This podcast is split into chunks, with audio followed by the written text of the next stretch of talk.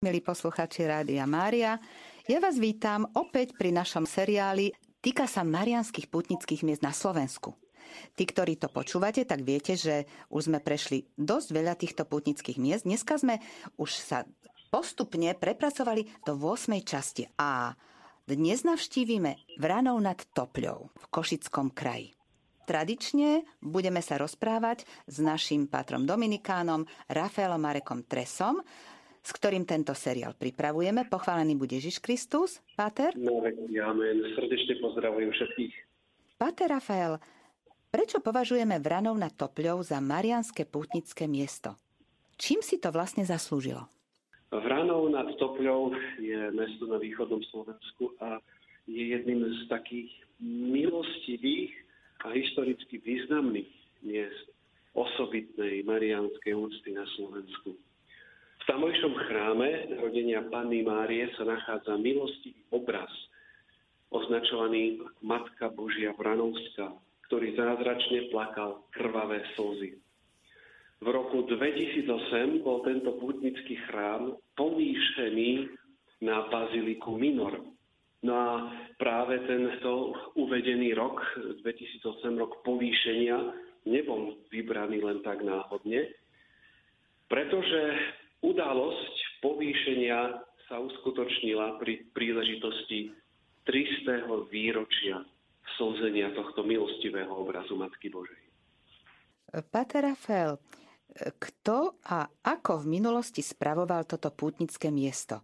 Naražame na to, čo významné sa vtedy vybudovalo, ale hlavne odohralo. E, hoci súčasnými strážcami tohto milostivého miesta sú členovia rehole Pavlínov, predsa však pôvodne v tomto chráme pastoračne medzi veriacimi pôsobili minoriti, ktorí do mesta prichádzajú asi okolo, okolo roku 1441. No a v roku 1580 postavili neskoro gotický kostol. No asi v roku 1641 boli potom nútení mesto opustiť a kostol spolu s kláštorom prenechať evanielikom. Súčasní správcovia tohto milostivého miesta sú Pavlíni. My sme o tejto reholi už hovorili, keď sme putovali po Mariánke. Pavlíni sú rád svätého Pavla I. pustovníka. A prichádzajú sem do Vranova okolo roku 1672, aby tu obnovili katolickú vieru. Prichádzajú však do schátralého objektu kostola a kláštora, no odvážne budujú komunitu a začínajú pastoračne pôsobiť. Keďže však pôsobili v nepriaznivých časoch proti habsburských povstaní a proti katolických nálad, niekoľko Pavlínov dokonca vo Vránove položilo život na vieru. Sú nám známe postavy, akými bol napríklad Imrich Fejrvári alebo Juraj Dubnický. Povstalcami Imricha Tekeliho boli v roku 1682 z mesta vyhnaní aj samotní Pavlíni. Ale títo sa tam vrátili, a to v roku 1686. No a práve v tomto druhom období pôsobenia Pavlínov po Vranove na Topľou sa 21. augusta roku 1708 odohrala udalosť zázračného slzenia obrazu Panny Márie. Preto sme si zvolili toto putnické miesto na tento týždeň, pretože len v pondelok sme mali 21. august, takže aby sme sa takto trošičku priblížili aj k tomuto výročiu, tak sme dali práve toto putnické miesto v tomto našom seriáli práve na tento týždeň. Obraz sa pôvodne nachádzal v domácnosti rodiny Berčeniovcov, kde v spomenutý deň, teda toho 21. augusta 1708, o 11. hodine nastalo zázračné slzenie. Obraz preto hneď zaniesli do kostola Pavlínov, kde boli svetkami ešte slzenia miestni veriaci, farár a dokonca predstavený kláštora Augustín Hnatovič, o ktorom história rádu Pavlínov Uhorsku uvádza, že bol známy svojou zbožnosťou. Prítomný bol aj jeho zástupca Matej Sóš a jeden kalvinský kňaz. Svoje svedectvo spísali a poslali na posúdenie generálnemu predstavenému rehole Jánovi Kristolovcovi. Od tohto okamihu sa začala šíriť úcta k milostivému obrazu slziacej Panny Márie. A Pavlíni umiestnili tento obraz do nadstavca hlavného oltára, kde sa predtým nachádzal obraz trpiaceho spasiteľa. Ale odohralo sa dokonca ešte aj druhé slzenie a to prebehlo v kostole 2. septembra roku 1708, toho istého roku. A bolo dokonca intenzívnejšie ako to prvé. A grof František Barkóci takou odvahou uviedol, že Mária plakala kvôli našim hriechom. Po týchto udalostiach a kvôli prítomnosti milostivého obrazu chrám od 8. septembra 1708 niesol titul narodenia Panny Márie, ktorý si zachoval do dnešných dní. A keď v roku 1718 vypukol v meste požiar, ktorý zničil celé mesto i kostol, predstavte si, že milostivý obraz zostal neporušený. Plamene ohňa sa ho nedotkli a nijak ho nepoškodili, čo ešte viac umocnilo vo pohľade veriacich na toto milostivé miesto a na tento milostivý obraz väčšiu úctu, väčšiu dôveru, väčšiu bázeň. Ja som pred pesničkou povedala, že teraz si niečo povieme o pôvode tohto vzácného obrazu. Tak teda, nech sa páči, Páter. Poďme si to objasniť, čo vieme o tomto obraze o pôvode. No, povieme si, čo vieme, aj to, čo sa veľmi nehovorí, ale čo vieme vydedukovať z mnohých indícií, ktoré sa okolo tohto obrazu nachádzajú alebo vynárajú. Predovšetkým treba povedať, že pôvod tohto obrazu je viac menej neznámy. Hej. V rôznej literatúre, ktorá sa venuje popisu tohto milostivého obrazu, môžeme nájsť informácie o tom, že je to olejomelba na plátne. Niektorí autori sa domnievajú, že je to kópia milostivého obrazu Matky Dobrej Rady z talianského mestečka Genazzano, vyhotovená neznámym autorom.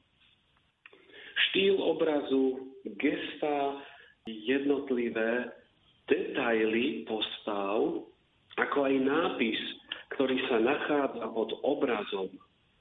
V latinčine ten nápis znie Imago miraculose beate virginis Marie lacrimantis calvarie, teda milostivý alebo mirakulóze zázračný obraz blahoslavenej Panny Márie, slziacej alebo plačúcej na Kalvárii.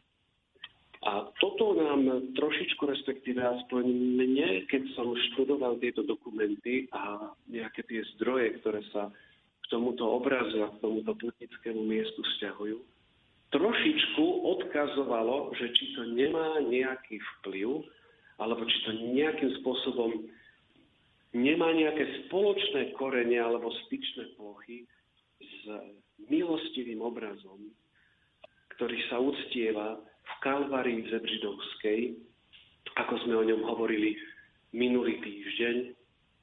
Je to putnické miesto, ktoré sa nachádza nedaleko Krakova na polceste medzi Vadovicami a Krakovom. A táto svetoznáma Kalvária vznikla, to len pripomenutie, v roku 1600 a je to prvým miestom vôbec, kde sa zastavenia krížovej cesty vytvorili v prírode so snahou presného kopírovania ciest a zastavení v Jeruzaleme. A čo tam je také zaujímavé? Práve v tejto bazilike v Kalvarii Zebžidovskej sa uchováva milostivý obraz, ktorý plakal krvavými slzami.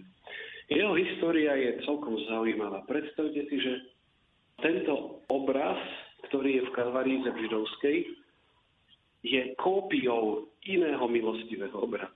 Hej, to je taká kopia kopie, viete, ale dobrý pán Boh si cez všetky prostriedky dokáže nájsť spôsob, akým bude udeľovať milosť. A obraz alebo kopia obrazu, milostivého obrazu, ktorý sa nachádza v kostole v Myšlenicach. Myšlenice sú dedina, obec, farnosť nedaleko Krakova. A tento milostivý obraz sa nachádzal v rodine Stanislava Paškovského. Stanislav Paškovský bol taký, môžeme povedať, zámožný človek, mal keby takú, také svoje rozsiahlejšie hospodárstvo a boli to poctiví katolíci. A tí mali tento svoj obraz vyvesený na takom čelnom mieste vo svojom príbytku. A história hovorí, alebo rôzne zápisky, ktoré sa práve v súvislosti so zázrakom okolo tohto obrazu spomínajú, tak hovoria, každé ráno, každý večer on, to znamená Stanislav Paškovský, jeho manželka, deti a dokonca všetci pracovníci, služobníci, ktorí na jeho panstve pracovali, každé ráno, každý večer pred týmto obrazom spoločne vykonávali svoje modlitby. Kroniky hovoria, že táto Matka Božia videla naozaj radosti, ťažkosti tejto rodiny. Naozaj videla všetko, čím si oni prechádzajú, či páni alebo poddaní. Jednoducho takáto zbožnosť bola v tomto dome, pred týmto milostivým obrazom. A stalo sa, že 3. mája roku 1641 začal tento obraz slziť, začal plakať krvavými slzami. Je zaujímavé, že naozaj sa to odohralo 3. mája. A 3. mája do reformy druhého Vatikánskeho koncilu bol v cirkvi sviatok nájdenia svätého kríža. Takže naozaj na tento sviatok začal obraz Matky Božej, povedzme ešte stále myšlenickej, slziť v rodine, v rodnom dome, v miestnosti, nie nejakej sakrálnej, že kláštor, kostol, proste uprostred ľudí, lajkov, tento obraz slziť. No a svetkami tohto slzenia boli okrem rodiny okrem samozrejme poddaných, hej, ktorí pracovali na tomto pánstve, aj miestný pán Farár. No a ten, keď videl tento zázrak, hneď navrhol tomuto jeho majiteľovi Stanislavovi, aby, aby venoval tento obraz do kostola v nedalekej obce Kopitúvka. Lebo keď Boh vyznačil tento obraz, túto sveteninu takými milosťami, No nehodí sa, aby bol v súkromnom vlastníctve, ale aby k nemu malo prístup čo najväčšie množstvo ľudí. No tak eh, keď sa Stanislav nad týmito vecami zamyslel, tak si povedal, áno, je to správny úsudok, tak to tam zanesieme. Lenže chýr o tom, čo sa stalo s týmto obrazom, že ako začalo slúziť krvavé, krvavé slzy, sa veľmi rýchlo rozšíril. A zrazu ich dom bol neustále plný ľudí, ktorí sa prišli pozrieť, ktorí sa prišli pomodliť, ktorí si prišli vyprosiť nejaké milosti. To znamená, že hoci Stanislav chcel ten obraz hneď na druhý deň vziať a odniesť toho farského kostola v Kopitúvke, jednoducho nemohol to kvôli návalu ľudníkov. No ale po nejakom čase, už keď ten nával trošičku stal, povedal si, že no jednoducho vieme ho zaniesť do Farského kostola. Nech je tam k dispozícii pre ľudí. Zobral ten obraz a išiel, išiel, išiel. A sám sa vyjadril, vypovedal, že keď išiel s týmto obrazom a mal jasný zámer, že chce ísť do kopitúvky, zrazu cítil, ako by ho nejaká neviditeľná ruka ťahala úplne iným smerom. Takže nie do tej kopitúvky, ale úplne iným smerom cez hory, doly, cez húštiny, cez lesy. On hovoril, už, už nevedel, čo sa s tým deje, nevedel, kam ide, ale v jednom momente už pomaličky nevládal, ale zrazu ho ten, ako keby povedzme, tajomný sprievodca doviedol a on zrazu stojí pred chrámom františkánov práve na založenej len pred niekoľkými desiatkami rokov Kalvárii Zetridovskej. Takže sám bol prekvapený, ale uvedomil si, že to Božia ruka chcela, aby tento obraz, ktorý u neho doma v jeho izbičke e, bol tak mimoriadne vyznačený, bol uctievaný osobitným spôsobom tu, na tejto kalvárii Zebžidovskej.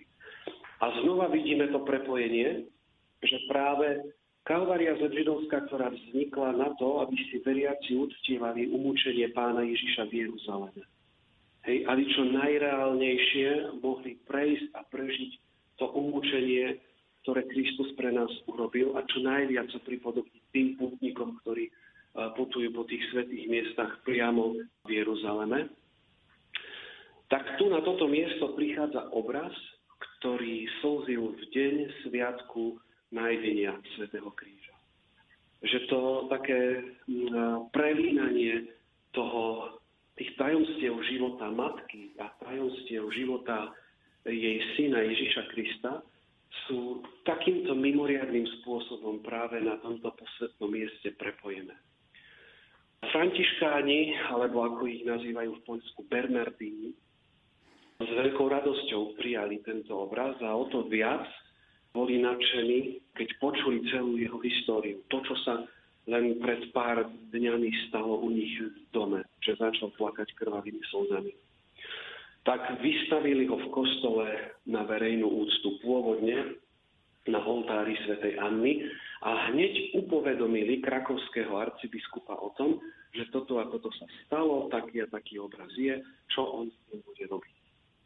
Tak krakovský arcibiskup vytvoril komisiu, ktorá mala preskúmať uh, pravdivosť daného zázraku. Komisia skúmala, ale čím ďalej, tým viac pribudalo pútnikov, ktorí pred týmto milostivým obrazom získavali milosti, vyslyšania svojich prozieb a odohralo sa tam nejedno obrátenie, pretože tie krvavé slzy Matky Božej stále boli viditeľné na danom obraze. Lenže počas priebehu tohto vyšetrovania, a to bolo v júli roku 1641, sa jednoducho biskup na radu svojich radcov rozhodol pred ukončením vyšetrovania ten obraz dať trochu nabok. Aby žiadnym spôsobom nejako nezviditeľňovalo alebo ne, nezväčšovalo to, čo ešte nemá pečať pravdivosti. Takže tento obraz bol potom e, zabalený do zácných e, textílií, zapečatený a uložený v sakristii. Lenže toto sa nepáčilo ani Bernardinom, nepáčilo sa to ani veriacim, ktorí stále viac a viac na toto miesto prichádzali a tak po niekoľkých mesiacoch e, biskup svoje rozhodnutie musel odvolať. Ale predtým, než sa umiestnil znova v kostole, rozhodol aby bol na nejakom oltári umiestnený, ale v sakristii. Tak Bernardini vymaľovali, vytvorili taký iluzívny oltár, na stene namaľovali a do neho vložili tento milostivý obraz. No ale zistilo sa, že tých putníkov, ktorí prichádzajú si tento obraz ustiť, je tak veľké množstvo, že sakristia nie je dostačujúcim a vhodným miestom na kult tohto milostivého obrazu. No a tak sa nakoniec rozhodli umiestniť ho definitívne v kostole a ešte vnúk Mikuláša Zebžidovského vybudoval samostatnú kaplnku, kde bol tento obraz umiestnený a kde mu ľudia mohli osobitne oddávať česť a úctu. Takže takýmto spôsobom pútnici prichádzali k tomuto milostivému obrazu a okrem rozjímania o učení pána, pri nohách Matky Božej získavali požehnanie, ochranu, pomoc. V kronikách kláštora sú zaznamenané mnohé zázraky, ktoré sa stali. Z toho množstva vyberiem len jeden. Jeden zbožný putník si veľmi uctieval Matku Božiu z Kalvárie Zebštovskej a nosil na krku jej medailu. Ale keď putoval na toto miesto, Putoval sám, putoval ešte pešo, putoval cez les. A v lese boli zbojníci. A tí ho chceli olúbiť. Ničím nechcel dať. Oni na neho vystrelili, ale jemu sa nič nestalo, pretože guľka zo zbrane sa odrazila od tohto medailónika Matky Božej a tak jednoducho tento putník bol, bol zachránený a on to viac to prehlbilo jeho úctu a vďačnosť voči Matke Božej. V roku 1887 bol tento obraz korunovaný slávnostnými pápežskými korunami práve kvôli veľkej úcte, ktorú požíval od veriacich a kvôli naozaj ohromným milostiam, ktoré na týchto miestach ľudia mohli od, od Boha cez príhovor Matky Božej získať.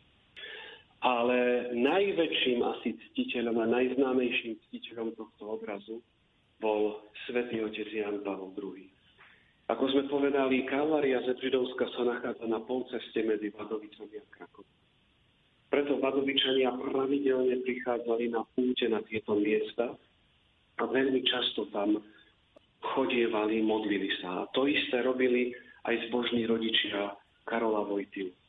A dokonca, a to spomínal sám pápež, že keď mu zomrela ako 8-ročnému jeho mama, tak jeho otec ho pri jednej príležitosti vzal na toto putnické miesto na Kalváriu ze Židovsku, priviedol ho pred tento obraz a povedal mu, toto bude od teraz tvoja mama.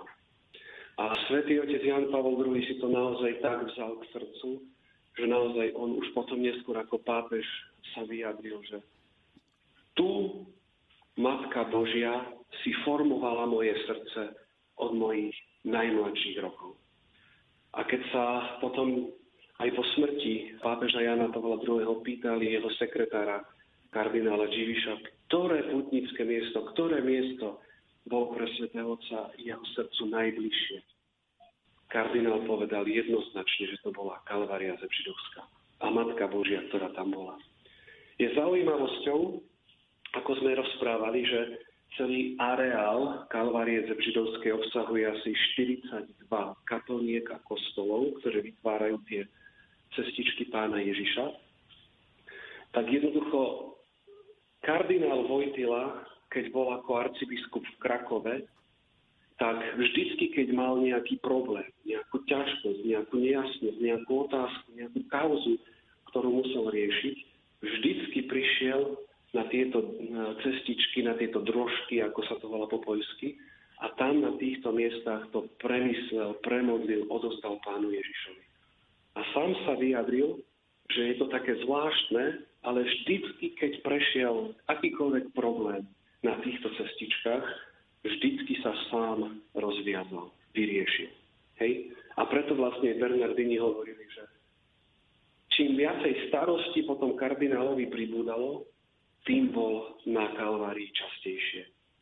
A dokonca si predstavte, že keď v roku 1978 zomrel pápež Jan Pavel I, správa o smrti pápeža zastihla Karola Vojtilu práve keď sa modlil v Kalvárii ze Židovskej. Takže on odišiel z Kalvárie ze Židovskej a odišiel do Ríma, kde sa potom stal pápežom.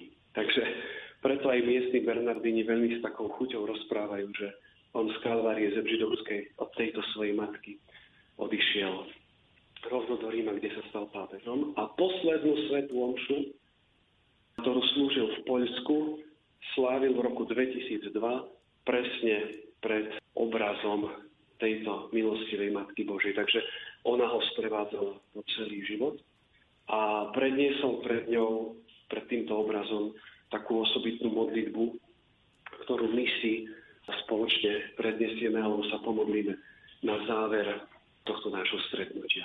Zachoval sa nám list z 8. októbra 1708, ktorý adresoval staručký grof František Barkovci Františkovi Rákocimu II., v ktorom sa uvádza, že obraz, ten milostivý obraz, ktorý bol Branove nad Stopľou, zakúpil František Golecký v roku 1707 v Poľsku a umiestnil ho po príchode v miestnom kaštieli. A to je potom ten obraz, ktorý slzil krva, slzil vo Vranove nad Topľou. Takže vidíme, že tieto všetky konotácie, ktoré sme si práve spomenuli, veľmi napovedajú tomu, že ten milostivý obraz, ktorý je uctievaný v našom putivskom mieste na Slovensku vo Vranove nad Topľou, s vysokou pravdepodobnosťou môže byť práve kópiou toho milostivého obrazu, ktorý takým zázračným spôsobom slzil Kalvárii židovskej. Túto tézu nenájdete v žiadnej literatúre, je to skôr moje, môj, také, môj názor a pozorovanie, ktoré som vyvodil naozaj z indícií, ktoré nám historické pramene a samotný nápis na obraze ponúkajú. Ale jednoducho aj keď sme tam raz boli spútnikmi z Vranova na a videli ten obraz z Kalvári z Lištovskej, zrazu si pomysleli a začali tak zamýšľať nad tým, že ale tie obrazy sa ako veľmi sebe podobajú.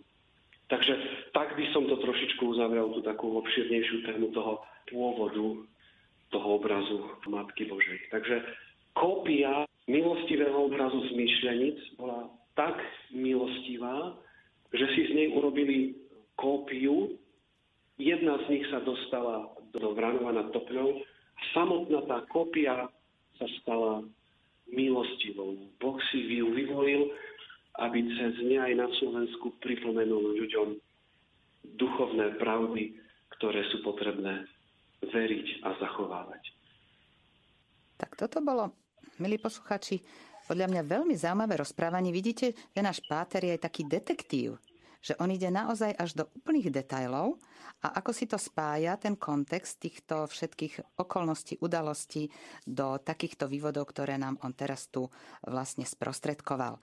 Tí, ktorí počúvate naše relácie, či už na život, tie stredy, alebo e, v reprízach, tak e, ste si určite všimli, že túto Kalváriu Zebžidovsku sme už spomínali vo viacerých reláciách, teda Páteru spomínal a vždy sme sa dozvedeli niečo nové. Takže je tam veľmi čo o tom rozprávať, lebo je to určite veľmi e, silné, milostivé miesto. A ja viem, Páter, že je to aj taká vaša srdcová záležitosť, lebo vy ste nám raz spomenuli, že vy tam chodívate tradične dlhé roky s celou rodinou na tie púte, ktoré sa tam, ktoré sa tam konajú. A teraz mi napadla taká zvedavá praktická otázka. Vy keď tam idete s tou rodinou a idete tam ako kňaz, tak e, vy tam máte možnosť koncelebrovať. Ako to je vy, kňazi, keď idete e, ako keby súkromne hej, na nejakú púť, e, tak či ste tam v tom dave ľudí, alebo či vy máte možnosť koncelebrovať, pridať sa ku kňazom. Ako to funguje? Tak v prvom rade my, keď chodíme s našou rodinou na toto putické miesto, tak tam chodíme mimo hlavných púti. Lebo keď je tam hlavná púť, to je hlava na hlave, to sú tisícky. Naozaj tam je množstvo ľudí. Takže radšej si užijeme to miesto v takej pohodičke, skoro prázdnote, keď tam je stále nejaká putnická skupina. No a jednoducho prídem do sakrestie, nahlásim sa, že som kňaz, že jednoducho chcem si odslúžiť svetú omšu a už to ide, či pri milostivom obraze, či v tej kaplnke, v tej kaplnke, v tej kaplnke, to už sa tam dá dohodnúť. Takže toto je úplne jednoduchá vec. Ak sa človek alebo ak kňaz ide na nejakú veľkú púť, no tak samozrejme, že sa odporúča, aby kňaz bol pri oltári, kňaz patrí k oltáru. Takže tam predpokladám, že funguje tak, že alebo sa človek dopredu nahlási, hej, ako je to napríklad pri stretnutiach so Svetým Otcom a tak ďalej, aby sa vedelo, s koľkými kňazmi možno počítať alebo jednoducho pred svetom šo prísť do sakristie, oznámi, že je kniaz, že či môže koncelebrovať a, a ide takto. Takže predpokladám, že takýmto, takýmto spôsobom sa táto otázka rieši. Áno, e, myslím, že aj iných poslucháčov toto možno mohlo zaujímať, že ako tí kňazi fungujú, keď prídu do takéhoto prostredia a nie je to teda ich farnosť, ale je to nejaké iné prostredie. To vlastne sme všeobecne e, si objasnili, túto problematiku. Ale vráťme sa mi k našemu e, milostivému obrazu Pany Márie. Páter Rafael, vy ste aj taký poet, vy to viete krásne opisovať veľa vecí, tak ako by ste nám čo najvystižnejšie opísali tento obraz milostivej Pany Márie, o ktorom sa dneska rozprávame, ktorý je dôležitý v tomto našom dieli? Obraz patrí do skupín tzv. eleuzis, to znamená tá, ktorá miluje. Pána Mária si pritíska Ježiša pravou rukou k sebe a malý Ježiš pritíska svoju hlavu k Máriinmu lícu, ako by sa so svojou matkou láskal. A svojou ľavou rukou ju objíma, pravou rukou ukazuje na svoju matku. Je medzi nimi bezprostredný intimný vzťah. Venujú sa jeden druhému. Možno keď si pamätáte alebo spomeniete na logo roka milosrdenstva, ktoré bolo v roku 2016. Že tam bol Boh, bol tam Adam a tie tváre mali tak blízko pri sebe, že jedno oko mali ako keby spoločné. Hej, že jednoducho tak boli tie ich hlavy pri sebe blízko, tak boli tie lica blízko, že bolo vidno oko jedného, oko druhého a uprostred ako keby mali takéto jedno oko spoločné. A na tomto obraze Matky Božej je to isté, že jednoducho Ježiško a Matka Božia sú pri sebe tak blízko, že Ježiškovi vidno jedno očko, Matke Božej vidno druhé oko, ale tak, ako keby boli prilepení na seba. Hej, to, to chce iba naozaj poukázať na tú jednotu medzi matkou a synom. Na to, že ten ich pohľad je rovnako milosrdný. Pozerajú, že Matka Božia pozera na svet Božími očami lebo bola naozaj tak čistá, tak, tak svetá, dokonale uchránená od dedičného hriechu. Tým svojimi očami rovnako pozerajú na veriacich, ktorí k ním prichádzajú, ktorí sa im verujú so svojimi prozbami a tak ďalej. Takže toto je to také tajomstvo, ktoré Ján Pavel II pri týchto svojich cestách aj na Kalváriu Zepštovskú vravel, že to, čo tu priťahuje, je okrem tej krásy besky, okrem tej krásy prírody, to tajomstvo zjednotenia matky a syna. Zjednotenie matky a syna. Hej, to je to napríklad aj zjednotenie ich tvári, to, čo, čo vyzerá, ako keby boli na seba nalepené. To môžeme vidieť krásne i v Kalvárii židovskej, i v Bazilike vo Vranove. Môžeme povedať, Matka Božia drží v ruke ako takú neidentifikovateľnú šatku. Ako by ňou chcela utierať slzy tých, ktorí ju s dôverou vzývajú o pomoc. V ľavom oku Svetej Panny vidíme namaľované dve krvavé slzy, ktoré chcú pripomenúť zázrak slzenia tohto milostivého obrazu. A teraz by som sa spýtala Páter Rafael. Kedy začali púte na toto miesto, kde sme sa dnes zatúlali, teda Vranou nad Topľou? A čiže tak z histórie, čo vieme, a ako je to aj dnes s púťami na toto miesto? To bolo v Kalvárii Zebždovskej, že povesť o milostivom mieste, o zázračnom slzení obrazu sa rozniesol medzi ľuďmi veľmi rýchlo a rozniesol sa široko ďaleko. A práve preto sa kostol stal aj cieľom mnohých púti. Vo vizitačnej správe jagerského biskupa Františka Barkóciho, totižto každý biskup má za nejaký čas zvizitovať. To znamená naštíviť všetky farnosti svojej diecézy, no a preskúmať, ako tam žijú veriaci, ako sa zachovajú cirkevné predpisy, ako sa vysluhujú sviatosti, ako vyzerajú kostoly, ako vyzerajú púte, ako vyzerajú no, veci týkajúce sa cirkevného života. A práve tieto vizitačné správy sú pre historikov veľmi cenným zdrojom nových informácií o rôznych aj historických udalostiach, hlavne čo sa týka toho cirkevného pozadia. No a práve v jednej takej svojej vizitačnej správe, ktorú biskup Barkoci spísal na základe osobnej návštevy tohto miesta v roku 1749, čítame, že starosť o duše vykonávajú Pavlíny bezchybne, ochotne slúžia farnosti, vysluhujú sviatosti veriacim a nie na nich žiadnej stiažnosti. Takže cirkevný život fungoval na tomto mieste, v tomto kostole aj vďaka činnosti Faltínov, povedzme, na vysokej úrovni.